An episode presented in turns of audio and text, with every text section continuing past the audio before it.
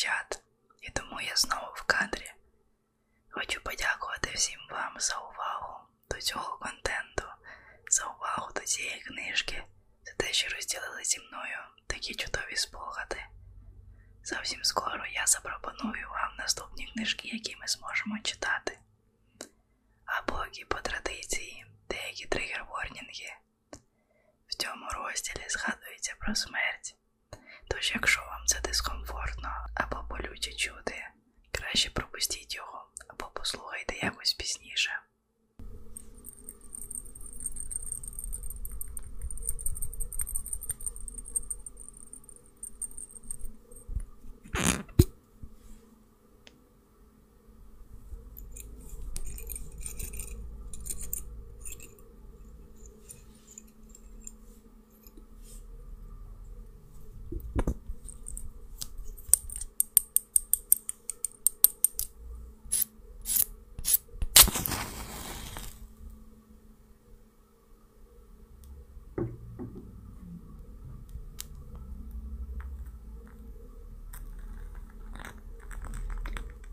Місто дівчат. Розділ 33. Заключний. Сьогодні закінчуємо книжку. Отже, у грудні 1977 року я отримала від тебе листа, в якому ти повідомляла, що твій батько помер.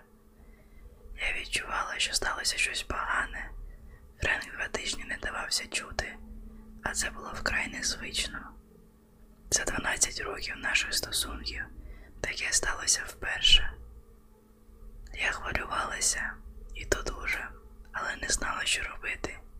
Я ніколи не телефонувала Френкові додому і у відділок теж не могла позвонити, бо до того часу він уже покинув службу в поліції. Нікого з його знайомих я не знала, тому не мала з ким зв'язатися, щоб запитати, чи з ним усе гаразд. Поїхати у Бруклін і постукати у ваші двері теж не випадало. І от врешті на адресу салону прийшов твій лист на моє ім'я. Я досі його зберігаю. Люба Вівіан, з важким серцем пишу тобі про те, що 10 днів тому помер мій батько. Смерть настала раптово. Він, як це часто бувало, вийшов пройтися вночі нашим районом і впав на тротуарі. Ми не просили про розтин, але скоріше за все схопило серце. Можеш собі уявити, яким потрясінням це стало для мене і мами. Так, батько мав певні клопоти зі здоров'ям, але не фізичного характеру. Він мав таку силу духу. Я думала, він житиме вічно.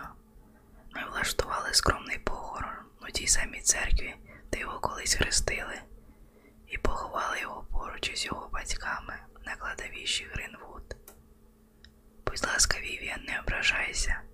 Аж після похорону до мене дійшло, що треба було негайно з тобою зв'язатись. Я знаю, що ви з батьком були близькими друзями. Він би точно хотів, щоб тебе про це повідомили. Прошу пробачення за такого запізнілого листа. Мені прикро повідомляти тобі цю погану звістку. Шкода, що я не зробила цього раніше. Якщо я чи моя сім'я можемо чимось тобі допомогти, напиши мені, будь ласка, щиро, Анжела Креко. Ти залишила дівоче прізвище. Не питай мене чому, але я відразу це помітила. Ще до того, як повністю усвідомила, що Френка більше нема. Молодчина Анжела, подумала я, ніколи не відмовляйся від свого прізвища. А тоді нарешті збагнула, що Френк відійшов і відреагувала на це так, як ти напевно й уявляла. Впала на підлогу і розплакалася. Ніхто не хоче чути про чуже горе, та й непевної міри воно у всіх однакове. Тому не вдаватимусь у деталі і не описуватиму свій смуток. Скажу тільки, що наступні кілька років були для мене дуже важкі, найважчі, найсамотніші в моєму житті. Твій батько Анджело жив по-особливому і по-особливому помер. Він залишив по собі такий яскравий образ. Він приходив до мене у снах, а ще у запахах, звуках і відчуттях самого Нью-Йорка. Він навідувався до мене запахом літнього дощу на розпеченій бруківці і солодкавим ароматом цукрованих горіхів, що їх продають узимку на вулицях, кисловато молочним духом дерев гінго на Мангеттені в пору весняного цвітіння, туркотінням голубів у період парування і завиванням поліцейських сирен.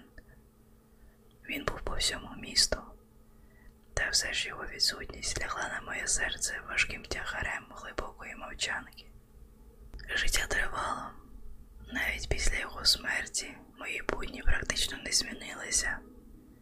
Я мешкала в тому самому будинку, займалася тими самими справами, збавляла вільний час із тими самими друзями і близькими. Френк ніколи не був частиною мого повсякденного життя, тож чому щось мало змінитися.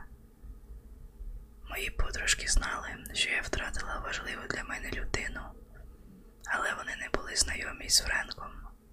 Ніхто не знав, як сильно я його любила, як я могла пояснити їм наші з ним стосунки, тому я не мала права тужити на публіці, наче вдова.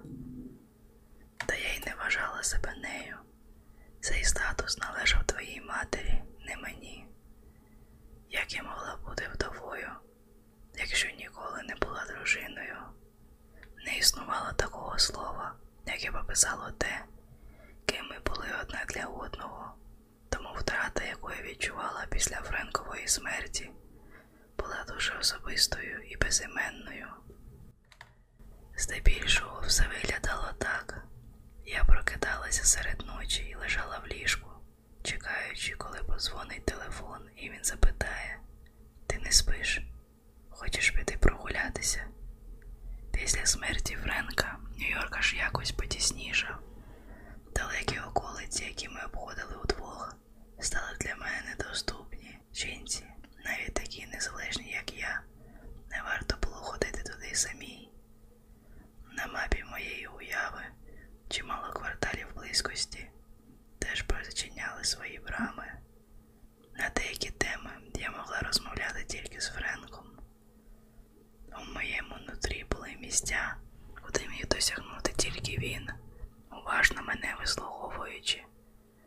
Самотужки я туди проникнути не могла. Попри це, я хочу сказати тобі, що я впоралася без Френка. Я переросла свій смуток, як рано чи пізно його переростають усі люди. Знов повернулася до радісних занять. Мені завжди щастило Анджело. Не в останню чергу тому, що туга і розпач не притаманні моєму темпераменту. У цьому я завжди була трохи схожа на тітку Пег. Дякувати Богу, я не була схильна до депресії. Ще після смерті Френка мене оточували чудові люди, палки коханці, нові друзі, моя обрана родина.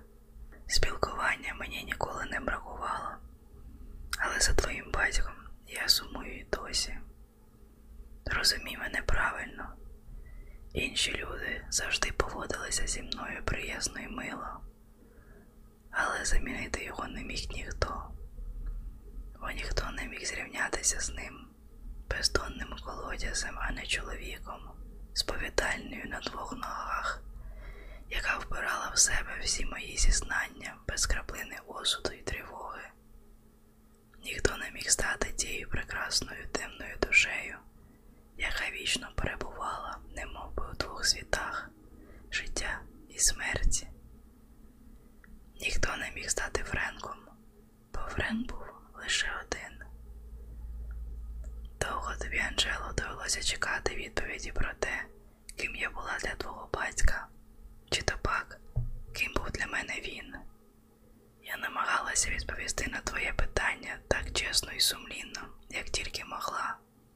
Хотіла спершу перепросити за те, що стільки написала, але якщо ти справді донька свого батька, а я в це вірю, то ти точно вмієш слухати інших.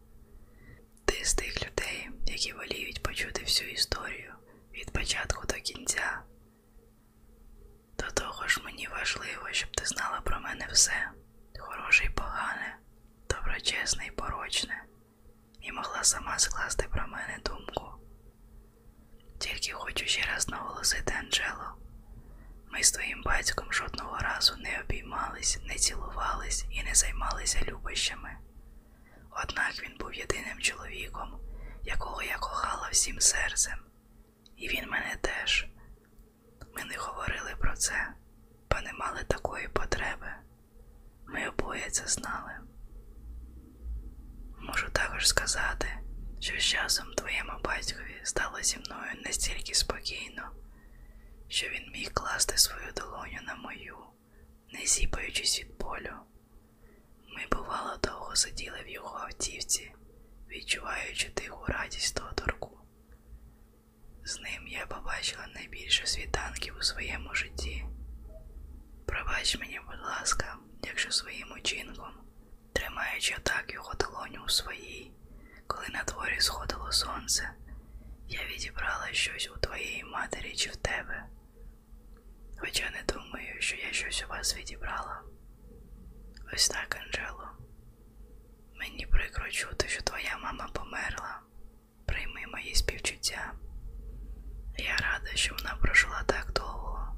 Сподіваюсь, її життя було гарним, а смерть спокійною. Маю надію, що в цей сумний час ти сильна духом. Я дуже рада, що ти мене розшукала. Дякувати Богу, я й досі живу в будинку, де колись було ательє. Як же це чудово, не змінювати своє прізвище і адресу. Люди завжди знають, де тебе знайти. До речі, для ательє це більше не весільний салон, а кав'ярня і фреш-бар, яким завідує Натан Ловцький, хоч сама будівля належить мені. Марджорі померла 13 років тому, перед тим заповіла її мені, знаючи, що я ліпше за Натана впораюся з управлінням. Вона люб'язно передала будинок у мої руки, а я сумлінно про нього дбаю. Я й Натана допомогла облаштувати його невеличкий заклад. Допомога йому, ой як пригодилась, повір мені.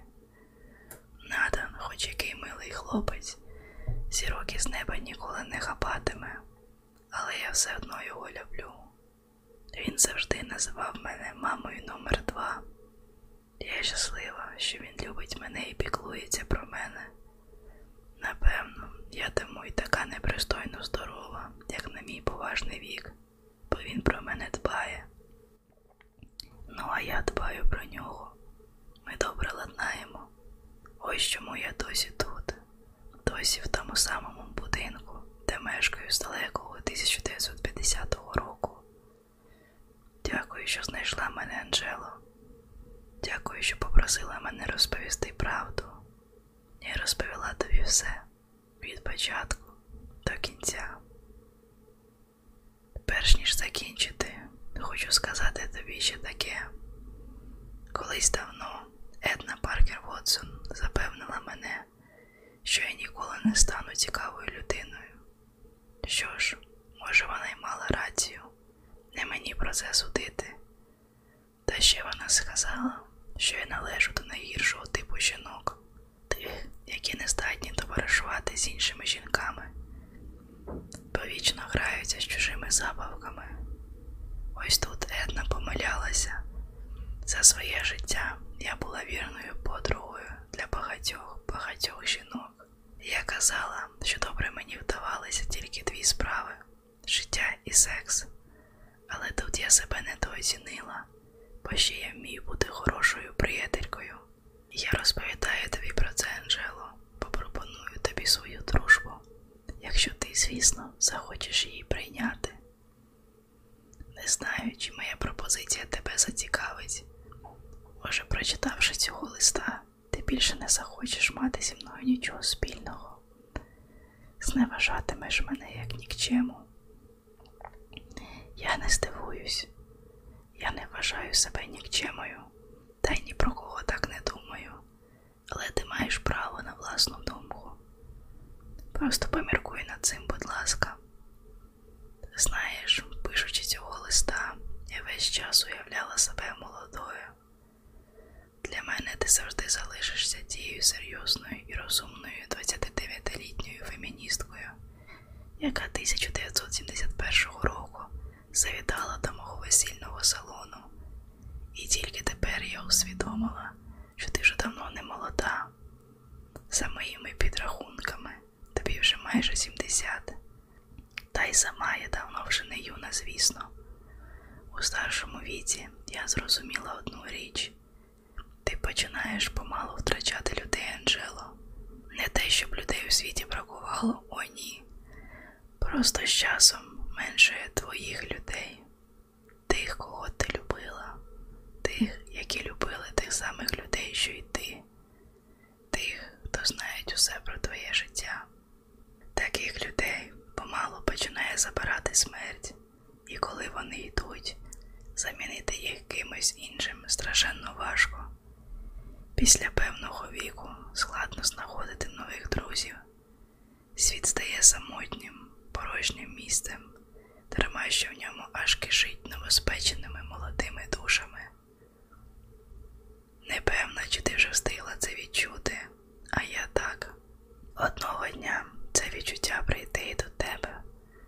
Ось чому я хочу завершити свого листа такими словами. Ти нічого мені не винна, я нічого від тебе не сподіваюсь. Та все ж, ти дорога моєму серцю.